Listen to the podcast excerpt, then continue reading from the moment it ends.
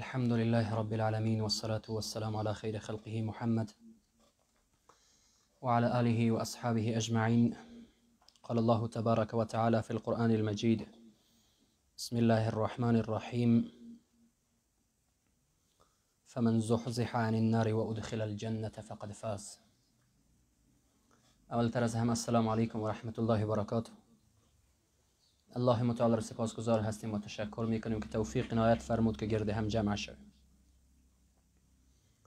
موضوعی که امروز می‌خواهیم به توفیق پروردگار در مورد صحبت صورت بگیره در مورد کلیدهای ورود به بهشت است گهگاه در ذهن بعضی کسا سوال ایجاد میشه که علما و دعوتگرا کلیدهای ورود به بهشت دست خود گرفتن و می‌خواهند توسط کلیدهایی که دست خود دارن مردم رو به بهشت داخل کنند. نه خیر کلید بهشت دست ما نیست. کلید بهشت در گرو عمل ما شما قرار داره که ما به چی اندازه مطیع امر پروردگار هستیم؟ و چی اندازه فرمانبردار پروردگار می باشیم؟ و آیا فضل و مرحمت الهی بالای ما میشه و ما از اهل بهشت خواد بودیم یا خیر؟ ای خو یک گپ واضح و آشکار هست که بهشت برای اهل ایمان هست. کسایی که ایمان به پروردگار دارن بهشت از اونا هست.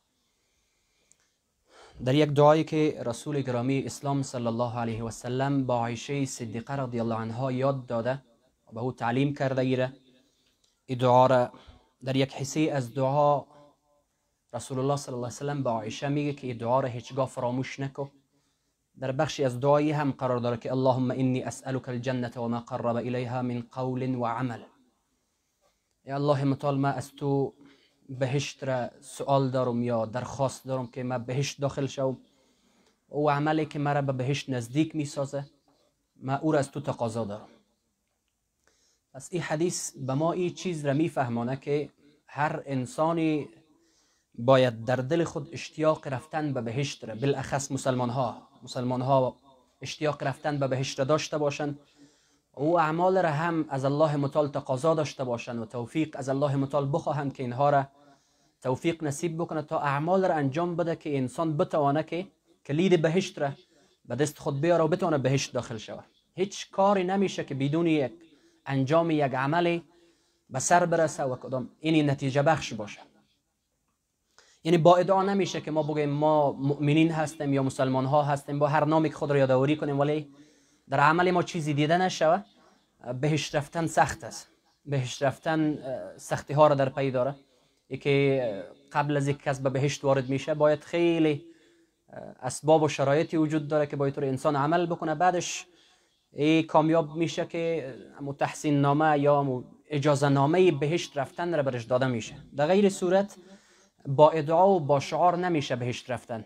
کس ادعا داشته باشه و فقط شعار باشه که من مؤمن هستم ولی کارها و اعمال و تجارت و معاملاتش غیر مؤمنانه باشه باز بهش رفتن سخت هست. پس امی حدیثی که یا این دعایی که رسول گرامی اسلام صلی الله علیه وسلم به عایشه یاد داده که اللهم انی اسالک الجنه و ما قرب الیها من قول و عمل ای به ما میفهمانه که ما هم در جستجوی ازی باشیم که از الله متعال خواستار بهشت باشیم و همچنان به او اعمال خود را نزدیک بسازیم که ما را ورود به بهشت میده و اجازه ورود به بهشت میده. کسی که تقاضای رفتن به بهشت را داشته باشه گفتار و کردار خود باید تنظیم کنه. اسلام تنظیمش کرده. که تو در صورت بهشت رفته می‌تونی و از جهنم دور بوده می‌تونی. شما شاید در احادیث در ایره شنیده باشین و خوانده باشین حتی شاید تدریس کرده باشین. بعضی اوقات بعضی صحابه نزد پایانبر می آمدن که ما رو به اعمال راهنمایی بکو که ما رو به بهشت نزدیک بسازه و یبعدنی عن النار ما رو از آتش جهنم دور بسازه. پس اونها هم خیلی کسایی بودند که اشتیاق رفتن به بهشت داشتن. بعدش پیامبر کلید ورودهای بهشت به اونها می‌گفت که این کار را انجام بدن فلان کار را انجام بدن فلان ذکر فلان عمل فلان عبادت فلان چیزی که الله متعال امر کرده این انجام بدن و از فلان کار دور شوین که ان ذکر می‌کنیم. و اصل خوشبختی و اصل سعادت امی هست که انسان از آتش جهنم نجات بیابه و بهشت داخل شود. در ابتدا آیت قرآن کریم تلاوت شد که فمن زحزح عن النار و ادخل الجنه فقد فاز. کسی که از آتش جهنم دور داشته شد و به بهشت داخل شد. همین انسان کامیاب هست فقط فاز. ما خود در دنیای خود خیلی انسان های کامیاب داریم. او در مفاهیمی که یا برنامه هایی که نزد خود دارن اگر او کارها رو انجام داده میگه انسان کامیاب هست. انسان فلان اندازه شهادت نامه داره و ماستری داره و لیسانس داره و دکترا داره نه خیر. درست است در حد دنیا می‌تونه که انسان کامیاب باشه. اما کامیابی که الله متعال در قرآن کریم بیان می‌کنه او کسی است که به بهشت داخل شد و از جهنم خود را دور کرده. و خوشبختی اصل خوشبختی هست. گاهی اوقات ما از اسباب خوشبختی یا وسایل خوشبختی خیلی چیزها رو بیان می‌کنیم. اصل خوشبختی است که تو اعمال رو انجام بده که خیالت راحت باشه فکرت راحت باشه که من اعمال رو انجام بدم که من یعنی اعمال ما اعمال مؤمنانه هست ما به توسط اعمال به بهشت داخل میشم در صورت خیال انسان راحت میشه. در دیگه چیزا خیال انسان اگر راحت باشه موقتی راحت می باشه حالا که یک کسی کمی پول داره موقتی خیالش راحت است فکرش راحت است. ولی اطمینان کامل نداره که آیا پول سال بعد ماه بعد روز بعد با من خواد بود یا نخواد بود. اگر فکرش ذهنش دی آرام باشه که من فرزندا در کنار من هست برادرها در کنار من هست رفقا در کنار من هست دوستا در کنار من هست شخصیت هستم و فلان و فلان این یک چند روزی در کنارش می باشه همیشه امرایش نمی باشه پس این سعادت دوامدار و خوشبختی دوامدار نیست. سعادت واقعی است که انسان در اعمال مصروف باشه که خیالش راحت باشه که بهشت میرم در این صورت انسان آرام می باشه که دنیا بی از اون زودگذر هست و بی از اون میگذره. ما باید اعمال رو انجام بدم که فکر من راحت باشه خیال من راحت باشه که من به او بهشته که نعمتهایش و خوبیهایش ابدی هست و همیشه دامدار هست. ما باید به او برسم حالا کلیده های ورود به بهشت چی هست؟ ما چین کلید نزد خود داشته باشیم کلید هم از خود خصوصیاتی داره که باز به قول وهب بن منبه رحمه الله تشریح می‌کنه. الله متعال شاه کلید رفتن به بهشت را تقوا معرفی کرده.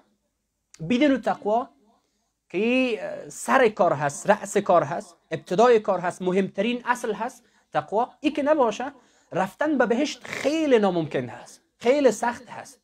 در اکثریت جاها کسایی که موفق معرفی شدن کسایی که سعادتمند معرفی شدن کسایی که خوشبخت معرفی شدن و انسانهایی هستند که تقوا را پیشه کردن. و ینجی الله الذين اتقوا بمفازتهم. الله متعال او کسایی را نجات میده که اونها تقوا داشته باشند. ثم ننجی الذين اتقوا بعدش ما کسایی را نجات دادیم یا نجات می‌دهیم کسایی که تقوا انتخاب کردن. ان للمتقین عند ربهم جنات النعیم برای متقین جنات نعیم مد نظر گرفته شده. بهشت پر نعمت مد نظر گرفته شده. ان للمتقین مفازا. فوز و کامیابی و رستگاری برای کسایی هستند که متقی ها باشند پس شاه کلید ورود به بهشت. کلید با شاه کلید فرق داره. یکی کلیدهای خرد هست یکی شاه کلید رفتن به بهشت تقوا هست. ما زمان موفق میشیم در کارهای دنیوی و اخروی خود که سرمنشی کار ما سرلوحه کار ما تقوا باشه. بغیر تقوا رسیدن به کامیابی و سعادت و رستگاری خیلی ناممکن به نظر می‌رسه. اگر رستگاری ظاهری هم باشه اگر فوز و کامیابی ظاهری هم باشه که قصیر المدت هست کوتاه تا چند روزی هست از درون هم کامیاب نمی بشه آرام می باشه پس شاه کلید بهشت الله متعال در قرآن کریم تقوا بیان کرده که یکی از کلیدهای ورود به بهشت هست. و این تقوا تنها با دو رکعت نماز خواندن خلاصه نمیشه. تقوا با سی افغانی صد افغانی یک هزار افغانی زکات پرداختن یک فلان چیزی دیگه صدقه و خیرات. در این نمیشه که متقوا رو در گروی عظیم ما خلاصه بکنیم و انحصار بکنیم که فقط امی تقوا هست. باید در عقیده تقوا رعایت شود. در رفتار تقوا رعایت شود. در کردار تقوا رعایت شود. در خانواده تقوا رعایت شود. تقوای اجتماعی تقوای فردی در همه امور تقوای ظاهری تقوای باطنی در همه امور باید تقوا رعایت شود. این با تمام معنا تقوا باید چی شود؟ رعایت شود. پس شاه کلید که بیان میشه که تقوا در همه امور باید باشه. در همه امور. در اون صورت انسان می‌تونه که به بهشت برسه. رسول ما صلی الله علیه وسلم هم شاه کلید بهشت همین تقوا را معرفی کرد در احادیث متعدده. و حتی بهشت رفتن را یک نوع سخت معرفی کرده. به این قسم حفت الجنة بالمکاره. و حفت النار بالشهوات. یا در یک روایت دیگه آمده حجبت النار حجبت النار بالشهوات و حجبت الجنة بالمکاره در یک دو روایت امی قسم آمده یعنی إحاطة شده بهشت با سختی ها. این تقوا سختی کار داره مشکلات کار داره دردها کار داره. با آسانی کسی بهشت رفته نمیتونه که به کسی آسانی بهشت بره امی قسم جهنم ما حولش احاطه شده به شهوات. شهوت های حرام. چی شهوت مال باشه چی شهوت فرزند باشه چی شهوت جنسی انسان باشه. هر شهوتی که نامشروع باشه با او جهنم احاطه شده. بالش باید خط کشیده شود. باید او رو ما پیش از که او کار رو انجام بدیم باید ما حولش ما یک خط سرخ بکشیم که نباید پای مده ساحه داخل شود. حالا کسی که به طرف شهوات حرام قدم می‌زنه به طرف گناه و معصیت قدم می‌زنه در حقیقت این خودش مسیر جهنم رفتن خود را آماده می‌سازه. باید خط قرمز باشه خط سرخ باشه. نباید پا فراتر از او گذاشته شود. باید برای خود یک احاطه تعیین بکنه. مثل که الله متعال در این حدیث شما خوانده این حتما که الله متعال یک نوع ساحه انحصار داره.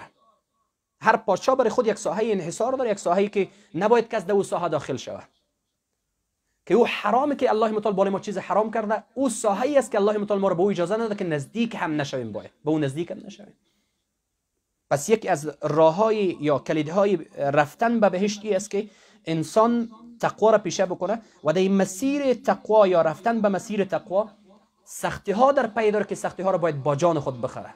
انسان های راحت طلب انسان های بی برنامه انسان هایی که اصلا برنامه ای برای تقوای خود نداشته باشه رفتن به بهشت سخت است. شما براتون خوب دقیق معلوم میشه. براتون خوب واضح معلوم میشه. و کسایی که در امتحانات دنیوی زحمت نکشن نمره خوب نمی‌گیرن. و کسایی که راحت طلبی بکنن همیشه سر و کارشان با خواب و با برنامه های بیهوده. خواب در حدش. برنامه های بیهوده باشه. بازی انسان نمی‌تونه که نمره دقیق و نمره خوبش بگیره. همین قسم و انسانی که راحت طلب باشه و انسانی که سختی تقوا را قبول نکنه و سختی ها را با جان نخره و همچنان برای سختی ها خود را آماده نسازه. رفتن به بهشت سخت است. خود رسول الله گفته حفت الجنت بالمکاره. این جنت رفتن بهش رفتن با سختی ها پوشانده شده. روزه گرفتن در ماه مبارک رمضان اون با هوایی که گرم هست و سختی هست. رو باید تحمل بکنه. یک امتحان هست. حالا اگر در امتحان دنیوی سختی نباشه امتحان معنا نداره. امتحان ذاتش سخت است. امتحان خود داخل شدن در امتحان سخت است. خود فکر امتحان را کردن که مسال آینده روزی آینده هفته آینده من امتحان دارم این سخت است. این سختی ها رو باید با جان انسان بخره بعد کامیاب میشه. پس شاه کلید تقوا با تمام س... شاه کلید بهشت. تقوا هست با تمام سختی هایش باید قبول شود قبول شود در صورت انسان براحتی ها می‌رسه. امروز کسی که عرق میریزانه و فردا باز در راحتی ها باید زندگی بکنه و راحتی ها زندگی می‌کنه. کسایی که امروز در آفتاب زندگی می‌کنن او لیاقت ازیر داره که در زیر درخت ها در زیر سایش راحت شود در غیر صورت اوت انسان هایی که سختی آفتاب و سختی چیزها را ندیده باشه او لیاقت هم نداره. این عقل و خرد ما هم میپذیره که چنین چیزی باید باشه.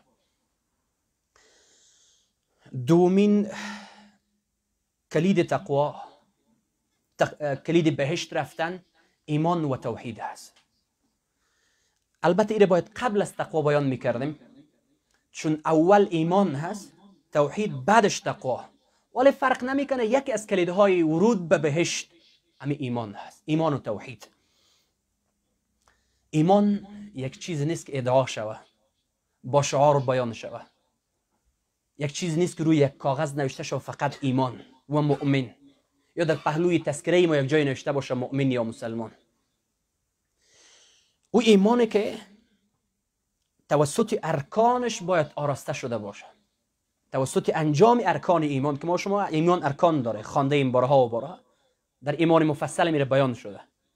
ایمان به الله متعال به ملائکه و به پیامبرا و روز آخرت و اندازه خیر و شر و بعث بعد الموت و این زندگی پس المرگ به این مسائل ایمان داشتن به مغیبات و چیزهایی که از چشم پوشیده هست که ما دستور داده شدیم که به او ایمان داشته باشیم این کلید ورود به بهشت است. کلید ورود به بهشت است. البته در ضمن از که ایمان داریم باید توحید در اعمال ما تحقق بخشیده شود. حالا ما یک تا پرست هستیم یک خدای واحد را ما پرستش می‌کنیم این باید در اعمال ما دیده شود. باید طور ما یک تا پرست باشیم. طور ما خدا را پرستش بکنیم که از شرک ما باید بیزار باشیم. ان عبد الله و اجتنبوا الطاغوت. خدا را پرستش بکنیم و از طاغوت اجتناب بکنیم. از مسیر شیطان حرکت کردن باید اجتناب بکنیم. این زمان ما به ایمان ما شما رو به بهشت وارد می‌سازه که ایمان در پهلویش عمل باشه. شما در هر جای قرآن کریم بارها دیدین که این الذين آمنوا و عملوا. ایمان با ارکانش با عمل باید آراسته شوه و این تحقق بخشیده شوه. توسط جوارح و توسط اعمال که ما توسط جوارح خود انجام میدیم. سابقوا الى مغفرة من ربكم و جنة عرضها كعرض السماء والارض اعدت للذين آمنوا. به طرف بهشت مسابقه بکنن. به طرف بهشت مسابقه بکنید که عرض به اندازه آسمان و زمین هست. به اندازه آسمان و زمین هست مسابقه بکنید این برای او کسایی آماده شده که ایمان دارن. یکی از کلیدهای ورود به بهشت ایمان هست. آیت قرآن کریم هست. در غیر صورت بدون ایمان نمیشه. حدیث رسول الله میره بیان می‌کنه. لا تدخلوا الجنه حتى تؤمنوا. شما به بهشت داخل نمیشین تا زمانی که ایمان نداشته باشین. یک جزء از حدیث ولا تؤمنوا حتی تحابوا. باز ادامه حدیث هست. یعنی شما به بهشت داخل شدن نمی‌تونید تا زمانی که شما شرط اساسی ورود به بهشت ایمان هست. در غیر صورت هر اندازه‌ای که اعمال داشته باشه یک انسان غیر مؤمن نزد خدا ارزش نداره. اما اگر ایمان داشت یک تبسمشم صدقه شمرده میشه. شرط اساسی قبول اعمال هم امی ایمان هست. و در احادیث پیامبر گرامی اسلام صلی الله علیه وسلم بیان شده و همچنان در ضمن از گفتم ایمان در ضمنش توحید باید در اعمال تحقق باشیده شود. اساس توحید و کلید بهشت لا اله الا الله هست توحید. لا اله الا الله تنها در سر زبان نه که لا اله الا الله هیچ معبود بر حق نیست به غیر از الله تنها در زبان نه. این هم باید تحقق که در ابتدا گفتم تحقق باید بخشیده شود در همه امور فقط خدای واحد یگانه پرستش شود. در همه امور کارهای نیک که ما انجام فقط به خاطر الله باشه. فقط ترس به خاطر الله باشه. فقط عزت خواندن عزت طلبیدن فقط از الله باشه. و ای که ما را الله متعال به خوبی ها میرسانه همه ایش باید امو سرمیشه ایش الله بودن که از طرف الله هست در همه امور توحید یک تا پرستی. ما می‌تونیم توسط از ما به بهشت وارد شویم. ای بارها و بارهای کلمه توحید هم از کلیدهای ورود به بهشت معرفی شده. من کان آخر کلامه لا اله الا الله دخل الجنه حدیث پیامبر گرامی اسلام صلی الله علیه و سلم از کسی که آخرین کلامش در دنیا لا اله الا الله باشه و بهشت وارد میشه. چون او کسی در زبانش در اخیر عمر در زبانش لا اله الا الله جاری میشه و الله متعال توفیق نصیب می‌کنه که در دنیا بر لا اله الا الله کار کرده باشه. موافق لا اله الا الله برنامه های خود را تنظیم کرده باشه. گفتار و کردار و تجارت و معاملات و زندگی خانوادگی خود را موافق لا اله الا الله تنظیم کرده باشه چیزی که الله گفته چیزی کدام ذات را که پرستش می‌کرده. ولی اگر برعکس شرک باشه انه من یشرک بالله فقط حرم الله عليه الجنه. کسی که شرک را به مسیر شرک میره و بر الله شرک مقرر می‌کنه فقط حرم الله عليه الجنه. الله متعال جنت را سرش حرام کرده. او طرف توحید و ایمان کلید ورود به بهشت. و این طرف شرک کلید ورود به جهنم هر دوش معرفی شده هر دوش واضح برد بیان کرده إنه من یشرک بالله فقط حرم الله عليه الجنة. آیت قرآن کریم هست من مات لا یشرک بالله شیئا دخل الجنة. کسی که بمیره و به الله متعال کدام شرک مقرر نکرده باشه شریک برای الله تعیین نکرده باشه و شریک مقرر نکرده باشه این إنسان به بهشت داخل میشه من قال لا إله إلا الله یبتغی بها وجه الله دخل الجنة. کسی که لا اله الا الله میگه و به خاطر الله میگه. رضایت خدا را تقاضا داره؟ ای که به الله برسه این تقاضا داره این انسان به بهشت داخل میشه. پس کلید ورود به بهشت. چی شد؟ توحید و ایمان. و تحقق بخشیدن در جواره که ما باید انجام بدیم. این اعمال باید صورت بگیره. بدون عمل نمیشه.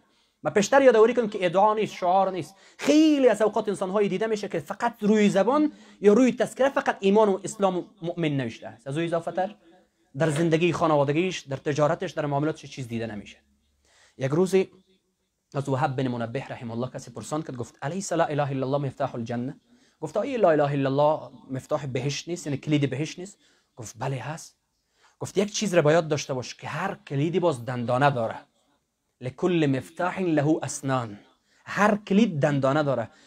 کلید دروازه را باز می‌کنه که دندانه داشته باشه. کدام کلیدی که دندانه نداشته باشه دروازه را باز نمی‌کنه؟ آلی هم وقتی که لا اله الا الله تو داری با خود و به این عقیده و باور داری باید این در اعمال دیده شود بعد از می‌تونه که این کلیدی دندانه دار دروازه بهشت برات باز بکنه. در غیر صورت کلیدی که لشم باشه باز باز کردن نمی‌دونه کلیدی که دندانه نداشته باشه باز دروازه رو باز کردن. این خو عقل چیز رو میگه. گفت بله هست. ولی هر کلید له اسنان از برایش یک دندانه هست که توسط او دندانه باز کلید دروازه بهشت باز میشه. خیلی یک مثال واضح هست. حالا اگر ما دی خود را گاه اوقات این حدیث را ما طور توجیه بکنیم که اگر کسی لا اله الا الله گفت بهشت داخل میشه عملم نکنه هیچ مشکل نداره. نه خیلی گپ اشتباه هست.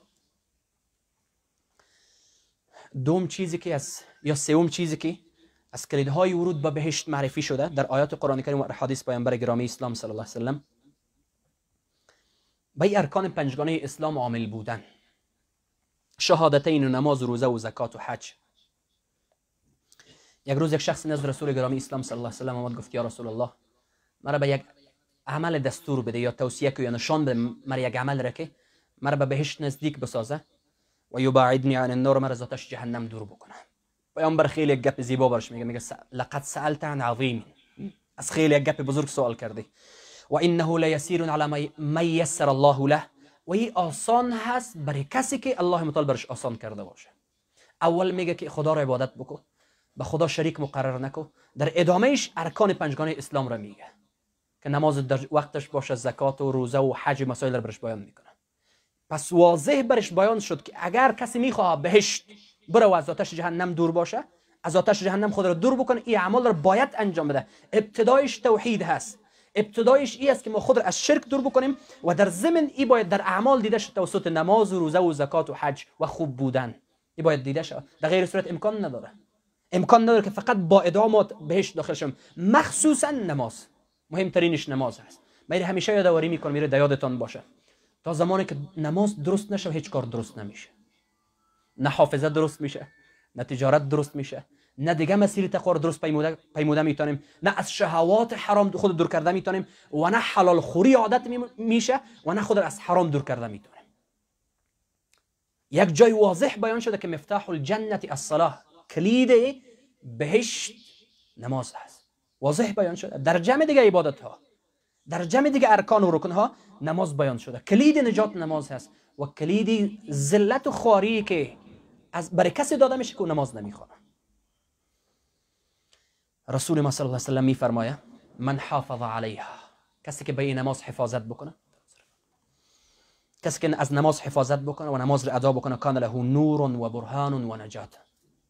از برایش نور هست از برایش نجات هست و از برایش برهان هست. و یک چیزی قابل یادآوری است که باید دیج یادآوری بکنیم. هر نماز نه. هر نماز نه. فویل للمصلین الذين هم عن صلاتهم سهون حلاکت باشه یا ویل باشه که ترجمه مختلف داره کلمه ویل. برای کسایی که از نماز خود غافل هستند از نماز غافل. این یک نوع یک کسی که اصلا نماز نمی‌خونه مسئله جداگانه است. او رو باز میگه که با کی حشر میشه در روز قیامت؟ او رو میگه. ای که تو از نماز غفلت می‌کنی اصلا نماز برات اهمیت نداره. این هم یک عذاب هست که نماز برای کس اهمیت نداشته باشه. خودش یک عذاب هست. من حافظ علیها کسی که به این حفاظت بکنه هم نور هست برش هم حجت هست برش و هم نجات هست در روز قیامت. برعکس ایشون میگه که اگر کسی نماز ادا نمی‌کنه من لم یحافظ علیها اگر کسی را حفاظت نمی‌کنه نه نور هست برش نه نجات هست و نه هم برهان هیچ چیزی نیست برش. و اگر کسی انجام نمیده در روز قیامت با قارون و هامان و فرعون و امیه بن خلف حشر میشه. استغفر الله. با سردمدارا و بزرگای مشرکین و کفار در زمان پیامبر یا قبل از او کسایی که مشرک و کافر هم بزرگشان است در روز قیامت بی نماز با انسان ها حشر میشه. این واضح معلوم میشه که جایگاه ای تو انسان و ای تو انسان در نزد خدا یکی است. این طرف نماز نمی‌خوانه این طرف به خدا پشت کرده قارون و فرعون و هامان امیه بن خلف. اصحاب یمین که از جهنمی ها پرسان می‌کنه که ما سلککم فی سقر. چی شده که شما در جهنم افتادین و جایتان سقر شده؟ میگه لم نکن من المصلین ما از جمله نمازگزاران نبودیم. دیگه چیزایی رو بیان می‌کنه. لم نکن نطعم المسکین و كنا نخوض مع الخائضین و كنا نكذب بیوم الدین. اولیش چی است؟ نماز است. ما اهل نماز نبودیم. در جاهای متعدد قد افلح المؤمنون الذين هم في صلاتهم خاشعون. در ضمن نماز نماز باید خصوصیات خود را داشته باشه که نماز را زیبا بسازه و در انسان تغییر ایجاد بکنه. ما خیلی اوقات گاه اوقات می‌بینیم دوستای نزدیک نزدیک رفقای نزدیک نزدیک. نماز طوری خوانده میشه گویا یک ملاقات با یک فرد عادی باشه. در پیشگاه پروردگار استاد می‌باشیم. متوجه باشیم که ما چی می‌خوانیم چی میگیم.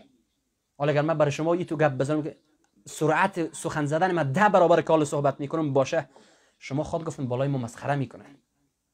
آیا صحبت کردن در پیشگاه پروردگار که قسمی که ما تو نماز می‌خوانیم ايش نمی‌فهمیم که سبحان ربی العظیم چی معنا سبحان ربی الاعلا چی معنا سمع الله لمن حمده. چی معنا که ما الحمد لله رب العالمین اياك نعبد و نستعين. یا اهدنا الصراط المستقیم یا الله اکبر یا سمع الله لمن حمده.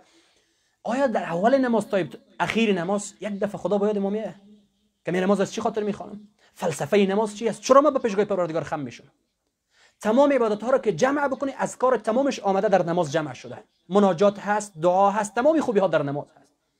تواضع نهایت تواضع و خشوع و فروتنی در نماز هست نهایت نزدیک شدن در نماز سجده نهایت این خیلی که انسان به الله متعال نزدیک میشه از درسی سجده کردن به پیشگاه پروردگار میشه پس یکی از کلیدهای ورود به بهشت و رفتن به بهشت امی است که نماز با وقتش باشه و ارکان پنجگانه اسلام را انسان انجام بده مسلمان واقعی باید انجام بده و دقیق متوجه نماز باشین اگر نماز درست شد دیگه عمل باز آسان میشه اگر نماز درست نشد دیگه عمل خیلی سخت میشه میره برها در سام یادآوری کردم فلان نفر خیلی خوب آدم است تو یک نماز نمی‌خونه خیلی خوب آدم است.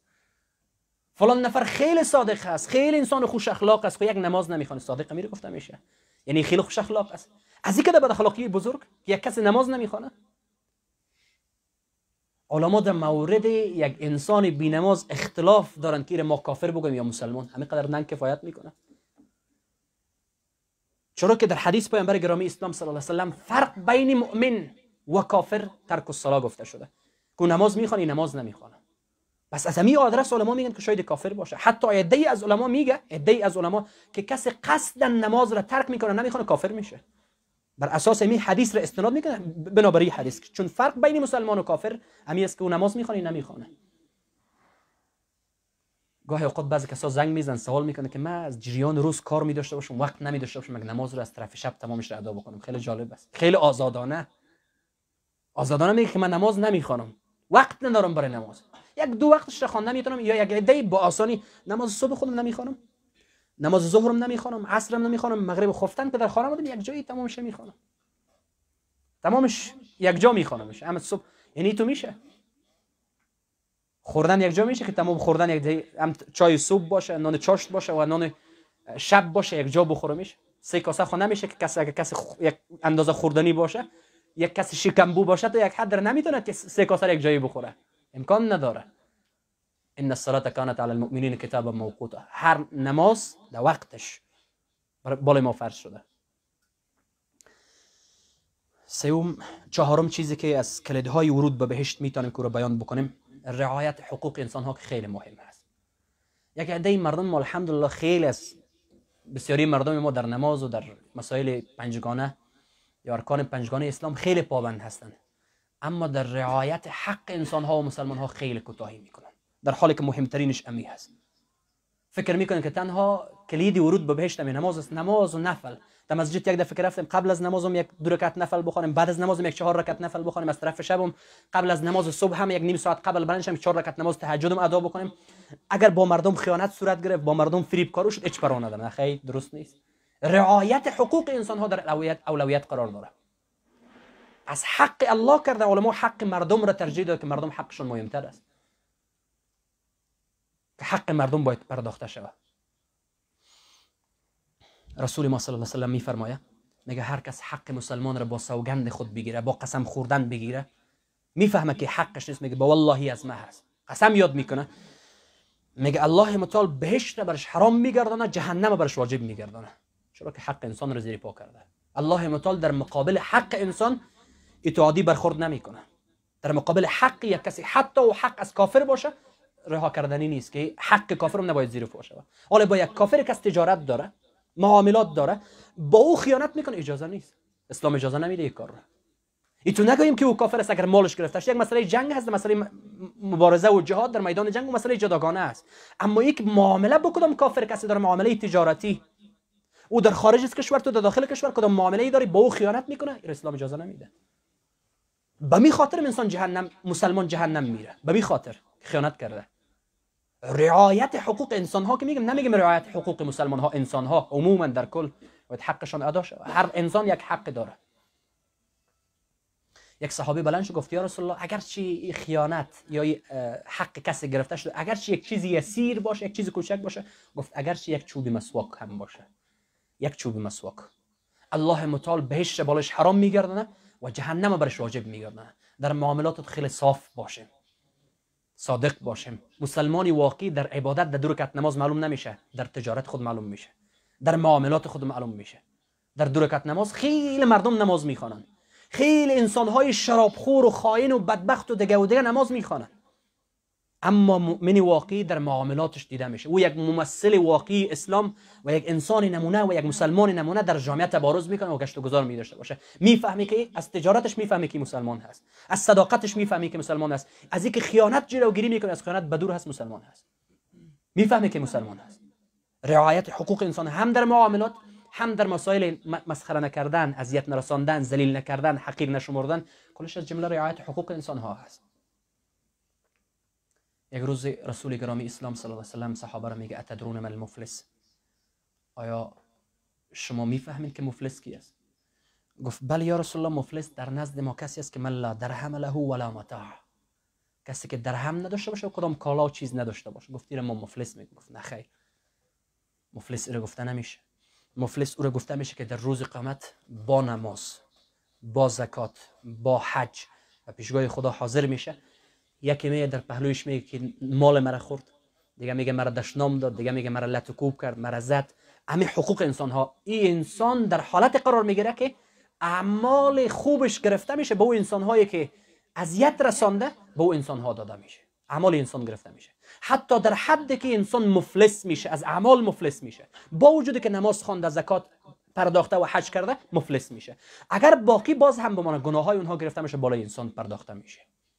بالای انسانی که در دنیا با مردم حقشان رعایت نکرده اینمی انسان مفلس است امیر مفلس گفته میشه مفلس رو گفته نمیشه که در داخل جیب خود پول نداشته باشه مفلس واقعی است و دیگه ای که از کلیدهای ورود به بهشت بیان میشه در احادیث و آیات قرآن کریم بیان شده رعایت حلال و حرام خیلی مهم است اول خب باید معنای حلال و حرام را باید بفهمه حلال و حرام در قرآن کریم و احادیث پیامبر خیلی واضح بیان شده. ما یک حدیث هم داریم ان الحلال بین و الحرام بین و بینها مشتبهات لا يعلمهن كثير من الناس. حلال واضح است حرام واضح است. واضح بر ما و شما معرفی شده. البته حلال ها خیلی زیاد هست حلال ها خیلی زیاد هست حرام هم چند انگشت شمار کم چیزی که یادوری شده اما حرام رو باید دور باشه انسان. با حلال و حرام بازی کردن درست نیست. شوخی کردن درست نیست که با شوخی بگیریم مسائل داره. حالا گاه اوقات ما بالای ریش یک کسی بالای دیانت یک کسی بالای تقوای یک کسی بالای نماز یک کسی آزادانه مسخره می‌کنیم. منجر به کفر انسان میشه. قل اب الله و آیاته و رسوله کنتم تستهزئون لا تعتذروا قد کفرتم بعد ایمانکم. آیا به الله به رسول به نشانه های خدا شما توهین می‌کنن قل اب الله و آیاته و رسوله کنتم تستهزئون. لا تعتذروا قد کفرتم بعد ایمان شما کافر شدن. هیچ عذر نیست بعد از ایمانتان شما کافر شدن. مسخره کردن یک مسلمان یا دیانت و تقوایش برای نماز نماز تو نماز نماز چی درد می‌خوره؟ هیچ درد رو دوا نمی‌کنه. کفر هستی. این چیزا رو به شوخی نگیریم. حلال حرام را. واضح برای ما بیان شده که حلال هست ای حرام هست. به شوخی گرفتن اینها و با اینها بازی کردن ما او روز یک مسئله فقهی یادآوری کردیم برای شما. اگر یادتون باشه کدام درس نمی‌فهمم.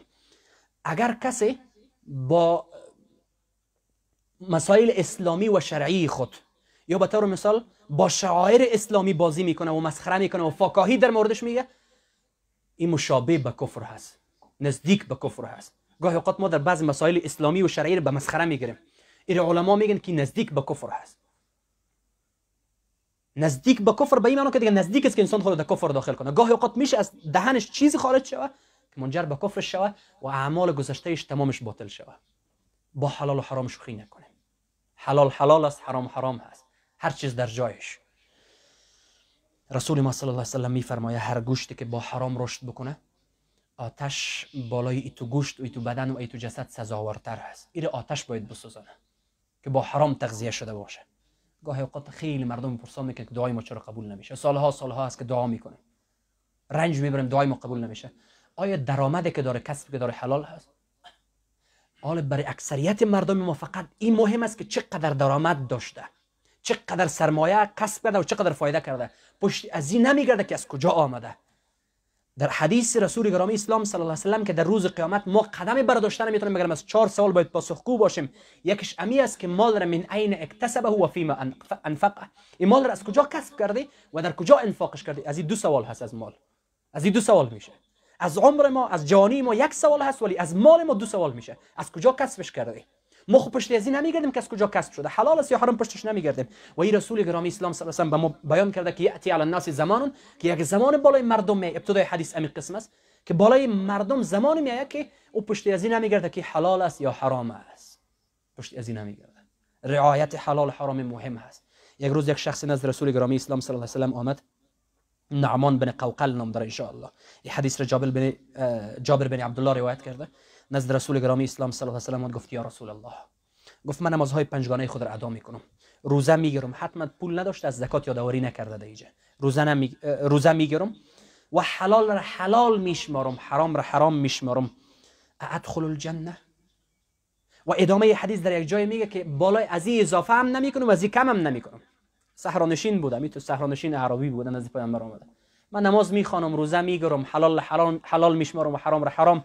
و از اضافه هم نمی‌کنم کم هم نمی‌کنم. ادخل الجنه گفت نعم و بهش داخل میشه و بهش داخل میشه در پهلوی از که نماز مهم شمردن حلال و حرام باعث ازی میشه که نعمان به بهش داخل میشه. یعنی مهم شمرده. بعد از پیامبری حالت گپ زدن زیر که دید صحابه متعجب شدن گفته پیامبر گفت زیاد نمی‌کنم کم نمی‌کنم. گفت بازم گفت بله بازم. گفت ایگر در گپ خود صادق باشه انسان بهشتی است. گفت در این گپ خود اگر صادق باشه که اعمال پنجگانه رکنهای پنجگانه را انجام میده و حلال حلال میشماره و خود را به اون نزدیک می‌سازه و از حرام را حرام میشماره و از خود از خود را دور می‌کنه انسان صادق است و بهشتی است و انسان بهشت میره. و آخرین چیزی که می‌تونیم او از کلیدهای ورود به بهشت بشماریم که خیلی مردم درگیری مسئله هستند و این چیز را رعایت نمی‌کنن عفت و پاک دامنی هست. دامن خود را انسان از حرام حفظ بکنه. رسول ما صلی الله علیه و میفرماید قبل از اینکه حدیث را بیان بکنم آیت قرآن کریم صلی الله متعال میفرماید والذین هم لفروجهم حافظون. مسلمان های رستگار مسلمان های کامیاب او کسایی هستند بعد از اینکه نماز را بیان می‌کنه زکات را بیان می‌کنه میگه والذین هم لفروجهم حافظون و کسایی که فرج خود را حفاظت می‌کنن ما که در قرآن کریم نگفته که شما زنا نکنن ولا تقربوا الزنا به زنا نزدیک هم نشوین. به زنا نزدیک هم نشوین. از اسباب که انسان را به کارهای بیعفتی نزدیک می‌سازه از خود دور بکنن متاسفانه متاسفانه گهگاه گهگاه از جای زنگ می از جای زنگ بارها و بارها دیشب از مزنا صورت گرفت. خیلی عادی. یعنی طوری بیان می‌کنه گلو ما چای می‌خوری چای مینوشی به یه حد آسان. رسول ما صلی الله علیه و میفرماید میگه یک انسان زنا نمی‌کنه مگرم در حالت زنای خود ایمان نمی داشته باشه. ایمانش بالایش معلق می باشه دمو لحظه ایمان نداره. اگر این دمی لحظه از دنیا برای چی میشه؟ لا یزن الزانی و هو مؤمن. میگه زناکار زنا نمی‌کنه. دمو لحظه ای آیا مؤمن می باشه دمو لحظه ایمان از بدن انسان خارج میشه. پس یکی از راههایی که انسان به بهشت داخل شود عفت و پاک دامنی هست. قل للمؤمنین یغضوا من ابصارهم وقل للمؤمنات یغضضن من ابصارهم هم در بخش پسرها هم در بخش دخترای باید رعایت شود. هم خواهرای رو باید رعایت کنه هم برادرای رعایت خیلی مهم است. رسول ما صلی الله علیه و سلم میفرمایه میگه اکثریت مردم که به جهنم داخلشون از دو آدرس به خاطر دو چیز را زمانت نکردن با ما و دو چیز را همینطور ها کردن. بیباک بودن در مقابلش یک دهانشان و یک شرمگاهشان.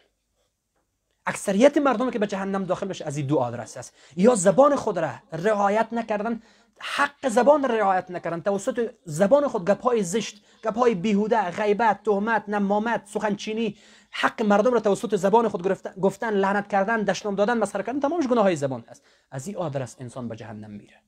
و اکثریت مردم توسط ای که شرمگاه خود را حفاظت نکردن والذین هم لفروجهم حافظون در جمع نبودن انسان ها از اهل جهنم شدن.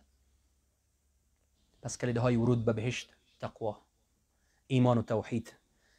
انجام دادن ارکان پنجگونه با معنای واقعی کلمهش رعایت حقوق انسان ها رعایت حلال و حرام شناختن حلال و حرام و نکردن شوخی با حلال و حرام از جمله کلیده های ورود به بهشت است.